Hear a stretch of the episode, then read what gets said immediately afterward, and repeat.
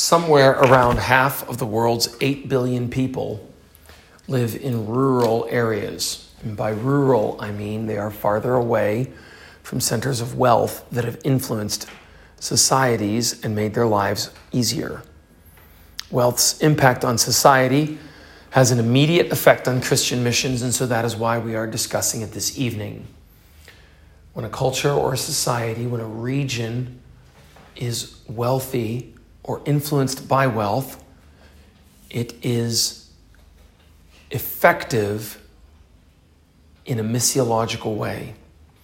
Now, statistic, statistics change over the years, but as best we can follow, there are an estimated 20 million South Africans who live in rural areas as opposed to urban areas. In fact, in a majority of countries, African countries, more than 50% live in rural areas. And my son asked me, How do you know that? There are several websites that have statistics for world population.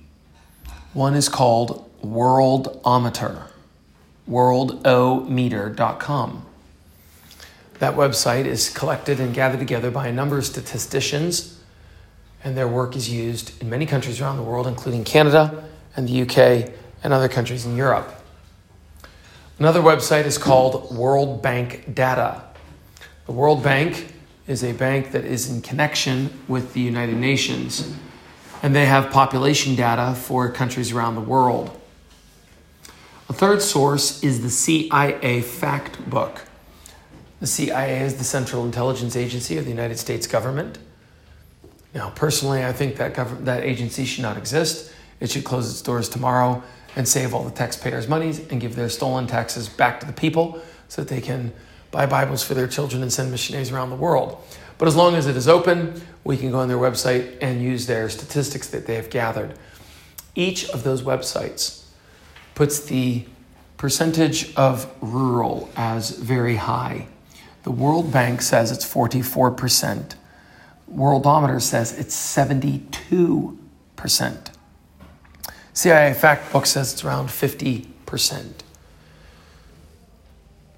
It depends what you count as rural.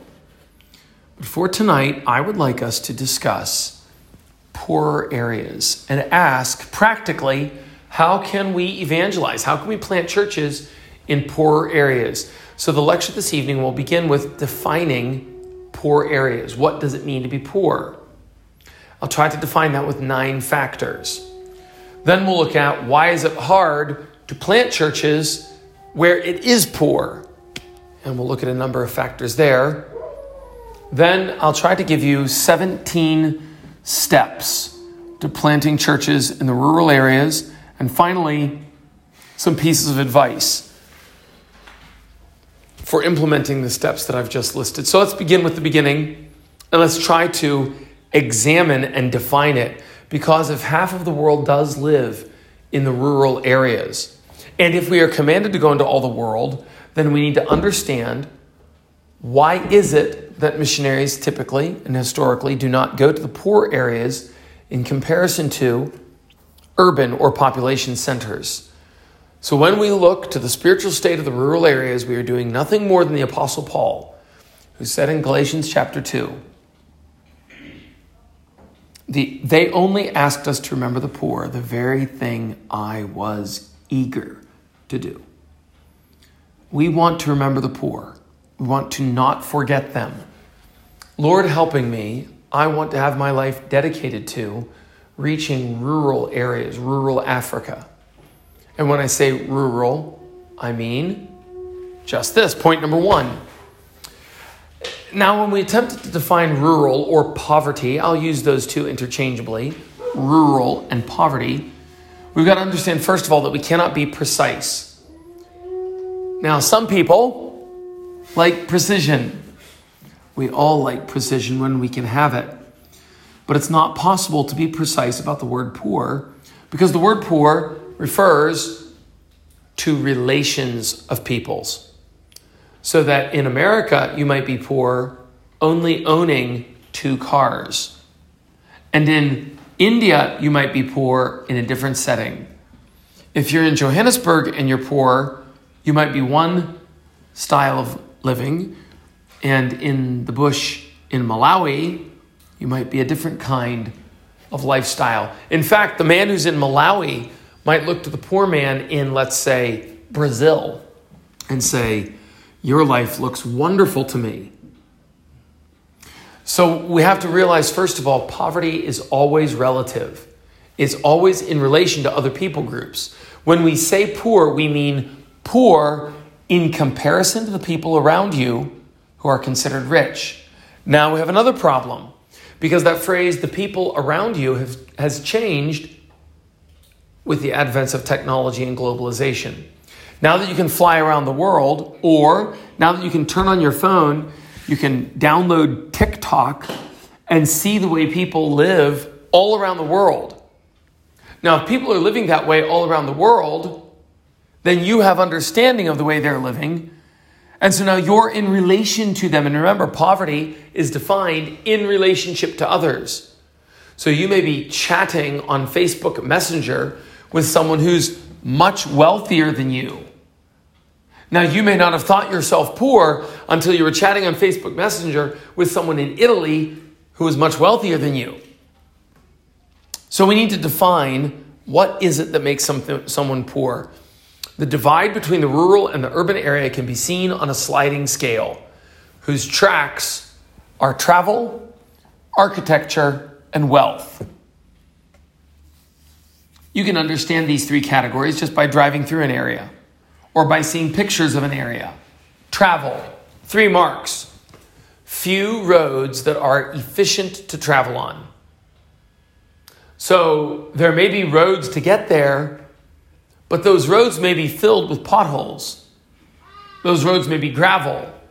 Those roads may wash out in the rain. Those roads may wind through rocky hills or mountains. Those roads may have criminals on them or police who act like criminals. If the roads are not efficiently traveled on, that is, if you can't move quickly from one place to the other, then that's going to affect business. When business is affected, the businesses don't want to send their trucks because it costs them more money to deal with police, traps, and criminals and potholes. So, number one, few roads that are efficiently traveled. Number two, few cars permanently in the area. All the areas of Zimbabwe know what a car is, but not all the areas in Zimbabwe have one car per house. Some may not have one car per section or one car per village. So they may have cars who travel through the villages, but they may not have cars inside the villages. And that means that the people inside those villages do not have easy transport to get to the goods that they want and to come back with those goods. So they might not be able to produce and reproduce wealth as quickly as they would like to in other places. Number three, few petrol stations. Travel communicates and promotes the poverty of an area based on roads, cars, and petrol stations. We could add other things in there, like places to buy spares, or people who can repair those cars. But this points us in the right direction. When travel does not have airstrips, airports, bus stations, nice roads, when the only way to access a place is by a hike of three days or a canoe ride up the river, that's going to affect the poverty and wealth. Number two, category number two, or slide number two, architecture. So when you drive through a village, what do you see? Do you see few buildings with more than one story?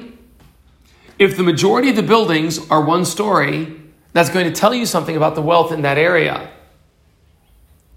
Because if you are trying to build a successful business, you may want to have a taller building so that you can save the space that you have. You only have so much space. No one's making any more earth. All the earth that there is has been made. And when you use up your portion of that earth, you're done. You're going to have to either sell what you have in order to buy more earth from someone else who doesn't want to sell because there's no more earth being made, or you're going to build up. But if you come into an area and they're not building up, then that means they don't have a lot of wealth. They don't have a lot of wealth in order to increase their own buildings, and they don't have a wealth to increase the businesses that would make those buildings necessary. Number two, few buildings with electricity. That is, number two, underneath category number two. Few buildings with electricity. Electricity is essential for increasing wealth and decreasing poverty because with electricity, you have communication. And with electricity, you can work longer hours. Furthermore, you can refrigerate things. So you can sell products that are refrigerated, and you can receive products that require refrigeration. Without electricity, communication will greatly hamper the growth of wealth. And it will discourage people from coming in. Who wants to move to an area where they can't communicate with those that they came from? They moved in from a certain area and they want to talk to their wife and children and brothers and sisters, and they can't. Or maybe they just came there to work and they want to talk to their suppliers in order to get more batteries or bolts or tires. But they can't talk to them because there's no electricity. Number three, buildings with toilets inside. Now, this doesn't necessarily increase poverty, but it does discourage new immigration. If there's not waste removal for sewage, people are not comfortably going to leave a place that has the comforts of sewage, um, sewage services, and go to a place that doesn't. Number three, track number three, slide number three, category number three, wealth. And again, there are three headings or three subcategories underneath it. Wealth, few jobs that pay a monthly salary. So in a rural area or in a poor area, there may be jobs but not jobs that pay a monthly salary. Or, like one young man working in one of the churches we're planting, he's making 1,200 Rand a month. Where can you live? Where can you work? What can you buy with 1,200 Rand a month? How could you ever save up money to build a house?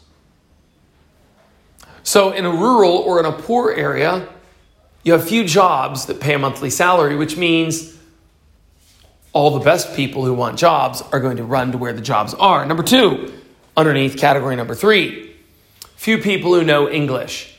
I wrote English here, but you could say Italian or Spanish or Chinese. Any language that is a language of commerce. Few people who know a language where you can earn a degree in. You can study to be a lawyer in Italian. You can study to be a doctor in Afrikaans, but you cannot do that in Zulu. And you cannot do that in Shona. So if you come to an area where few people know a language where you can advance yourself or facilitate trade, that area is going to be poor. It has nothing to do with racism. It has nothing to do with people don't like those people. It has only to do with they want to make money, they want to make wealth, and they want to advance themselves. And if you can't advance yourself speaking a language that no one uses to advance themselves, then there's not going to be much wealth there. Subpoint number three, under heading number three few people who own books. Books are expensive. Books are seen by many as a luxury. That was different from Charles Spurgeon, who recommended people to sell their shoes to buy books, young preachers. But many people look at books as a luxury. I think what's rather the luxury is the mindset that desires to read the books. Sometimes you could get books, but the problem is, like the lion, you've heard me use the illustration, right, of the lion who's set, um, who has set in front of him raw meat with blood dripping on it, and then salad with a delicious Caesar dressing. Which one will the which one will the lion take? The meat. He's going to take that meat. He's not going to try to pick up the fork and say, "Let me eat a little salad here." He's not interested in the salad, and if you set it in front of him a thousand times, one thousand times in a row, he's going to choose that salad, uh, the meat. Why? Because his heart does not desire the salad. And the same thing would be true for a desire for reading. If you set in front of a person who has not learned the beauty and glory and comfort and happiness, the pleasure, the true leisure that comes from reading good books. If you set before that man a flat screen TV the size of this whiteboard, or you set before him over here some really good books by Martin Meredith, which one is he going to pick? A thousand times in a row, he'll pick the screen because screens require no effort. They are immediate. They require no discipline, no effort. They are suited for the poor. The poor do not take effort to change and advance themselves, or else they would not be, poor, unless they are hindered by the government or criminals. But people are poor systemically and repeatedly and generationally, not because someone else pushed them down, unless they are in a place like Russia or China where the communist, evil, wicked dictatorship crushes them. But outside of being crushed by the government, as long as the government is keeping off the criminals, and as long as the government isn't the criminal itself, then the only explanation for the poverty of people is that they have not that inner drive to raise themselves from it, because the earth is the Lord's and the fullness thereof. And God did not make the world with the scarcity of wealth. He made man and crowned him with glory and honor. And unless he's blocked by the government or criminals or demons, then the only one blocking him is himself. Well, what is poverty? It is the, the collection of these factors to different degrees. So you might have, I listed nine there, three sets of three. You might have factor number two poured in a lot into the bowl, and factor number five sprinkled in the bowl. You might have factor number six with a little bit in the bowl, two spoonfuls in the bowl, but factor number eight buckets in the bowl. When these factors are collected together, you're going to have this few, this scarcity, few roads, few jobs, few buildings. And that fewness emphasizes that there's really no clear line between the rich and the poor again, because you can change few to be few plus one, and then few plus two. And at what point does few plus three become many? And that's our goal is to raise people from poverty that is, that is one way to look at our goal. Our goal is to plant churches, but ultimately we want those churches to be planted with men and women who are thoughtful and godly and wise and hardworking and that will raise up out of poverty. We don't like poverty and we don't want to have it. It's a mark of sin and Satan. There will be no poverty in the kingdom of God and there will be no poverty in heaven. So let us right now strive as best we can for that same thing. So these are some of the factors that encourage poverty and discourage wealth. And so let's go to the next step. What does poverty do to missions? What does it do to the gospel? And I want to argue that the spread of the gospel is impeded by poverty. Let me give you a few reasons. Number one, missionaries do not want to go to poor places. Missionaries are people. And if they can evangelize poor people in Dubai, I'm sorry, if they can evangelize sinners in Dubai, where they have a car and they have milk and cheese, where they can buy with a Visa card, where they can have a tiled floor and air conditioning in their house, and they can still evangelize Muslims who've never heard the gospel, or if they can go to the middle of Chad, where it's very poor and there's nothing to buy and there's no shops around.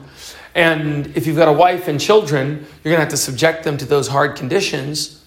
A lot of missionaries say, someone really needs to go to Chad, but I think the Lord's calling me to Dubai. Since life in the rural areas is by definition farther removed from the influence of wealth, then missionaries will have a difficult time getting their children to the doctor when they need it, or getting their children the educational books that they need, or getting the wife to have the standard of living that she's been accustomed to having.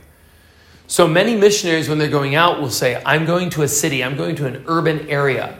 And they'll say, it's strategic. They'll say in the city there's, say, 10 million people in Johannesburg, and that's the same number of people that's in all of Limpopo.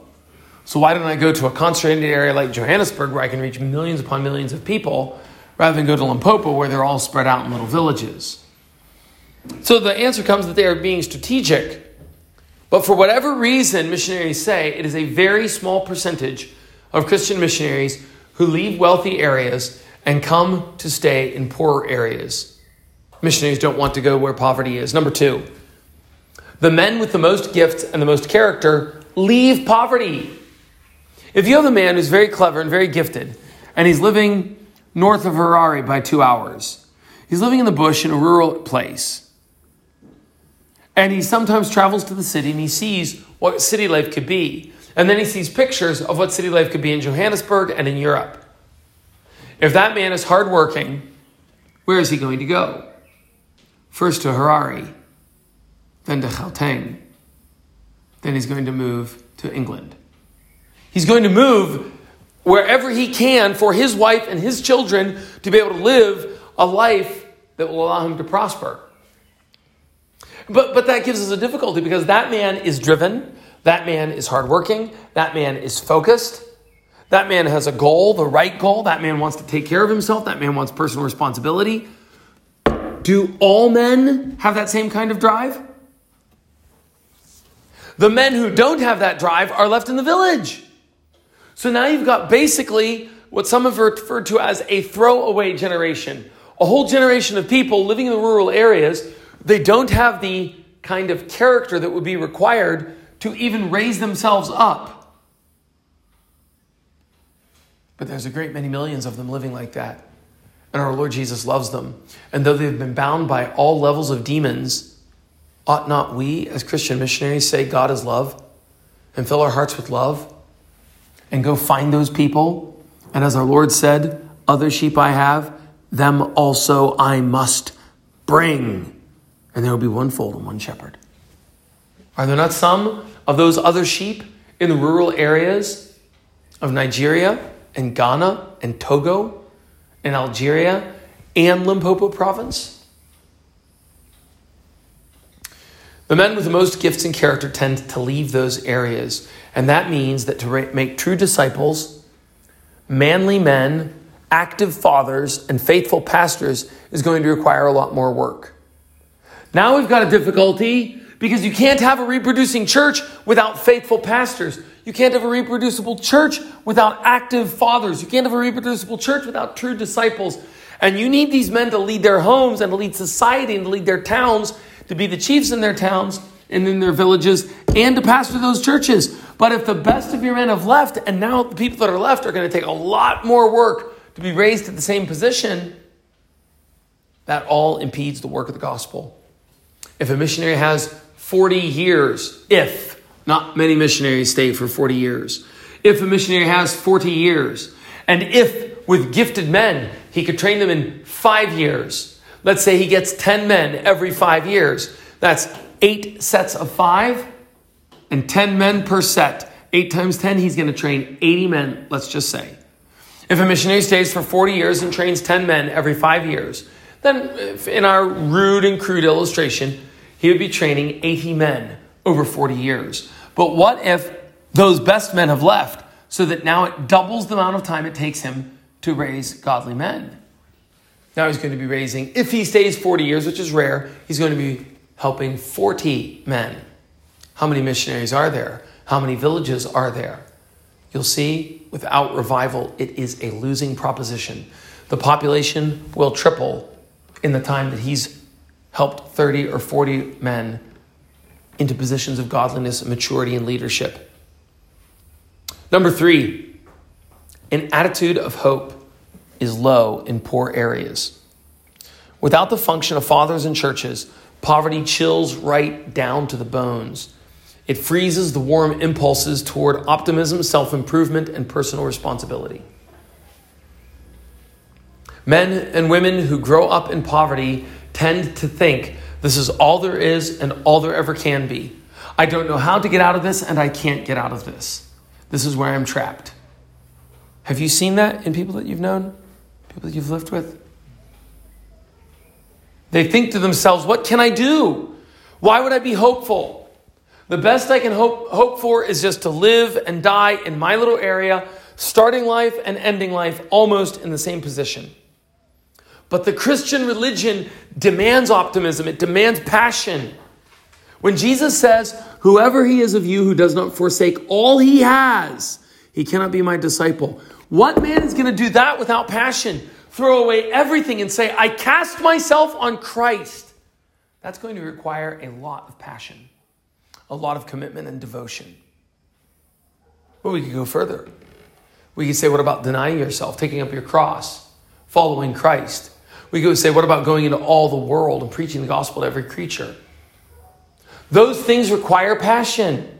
The Christian life is a manly religion. It requires complete activity and devotion. So, could anyone change from their useless lifestyle to a foreign and entirely spiritual culture without passion and zeal? But here's the problem false religion amputates a man's ambition. So, we need men with ambition in the Christian church, but in the rural areas, all the men with ambition left and they're in Joburg. It's very difficult to plant churches among poverty. Number four, infrastructure discourages the secondary elements that encourage the church. People can't buy Bibles. You come in and preach and say, You have Bibles, right? Open your Bible. You don't have Bibles. Okay, I'll be back next week. When I come back, go buy Bible. Wait, there's no shops that sell Bibles. Oh, and you can't read one out of three of you can read, and you don't have any money. Okay, then well, we have to fix this. We got we got we we got to get Bibles here to buy. We got to get jobs here for you to do. We got to start a school so you can learn to read. And what's worse is this some people have learned how to read in school, but their understanding of reading was only phonetic. Their understanding of reading was only pronouncing syllables. Their understanding of reading did not go down to real reading, as Mortimer Adler describes in How to Read a Book, where you're meeting with the mind of the author. How many people have I talked to among the Tsongas who have said that they've read something, and then when they're done reading it, I'll ask the question Can you tell me in your own words what he was saying? And then suddenly some form of embarrassment comes because the person is not able to tell me anything about what they just supposedly read. They didn't meet with the mind of the author.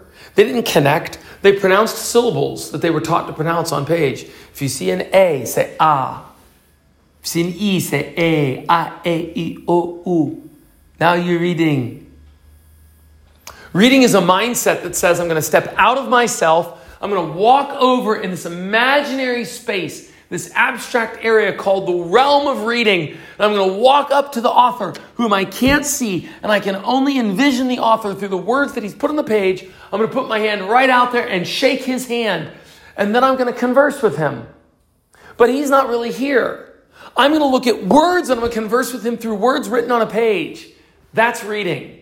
Then I'm going to take back those ideas into my house. I'm going to wait for the next time I can get an author another author. I'm not going to forget what I learned from last week's author and taking all the things from my handshake with last week's author in the abstract realm of reading. I'm going to walk back. I'm going to journey back to reading. And then I'm going to shake the hand of another author and I'm going to tell them what the other guy said.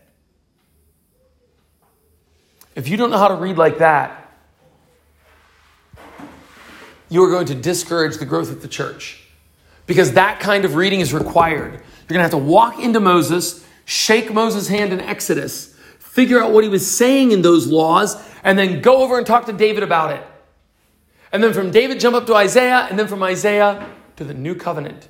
And if you can't do all those handshakes, remembering what was said, connect, and most importantly, desiring to connect them. And that might be the most important thing. The infrastructure, infrastructure that's missing in poor places is that they are not desiring that. They do not hunger and thirst after knowledge. Number five, why is it difficult to plant churches in the rural areas? The nuclear family is less common in poorer places. The nuclear family is one man, one woman for one life. In my experience in the rural areas, you commonly, at least these days, others can say what they will about the past, but these days, what I am seeing commonly is boys who can't pay lobola because they don't have jobs. So they commit fornication with the young lady and she's pregnant. They might stay with her for a year or two and then leave her. They'll find another girl and repeat the process. That girl will go on to repeat her process two or three or four more times. So that on the Lord's Day, just two days ago, I spoke to a man and a woman, both of whom had multiple children by different partners, neither of whom were married to their partners, and both of whom left their partners so that there is no nuclear family anymore. And that means that the children grow up without a man at home, which is why all through Africa we have this confused and unbiblical idea that women can be pastors. Well, what idea would you have if you grew up in homes without fathers? Or if there was a father who wasn't a strong, manly leader who was both gentle and firm, who was kind and loving, but unbending and righteous. If we don't have those things growing up, what do we expect when people get older? The nuclear family, family is less common in poor areas. It was sad to me as I pondered the success that I've had in the villages where we're planting our new church, only to think on Sunday as I was coming home, how am I going to plant a church here? Even if I can get people to come, where will I ever get elders? Because a man can't be a pastor in a New Testament church unless he is able to lead his house well, having his children in obedience. How can he have his children in obedience when his children are spread out across the provinces? He doesn't live with his wife anymore. She doesn't love him or care about him or know who he is, and he's far away. She or she's far away. How can you how can you have elders in a place like that? Well, these are some of the difficulties. Are there any questions about this before we get into the practical method for planting a church?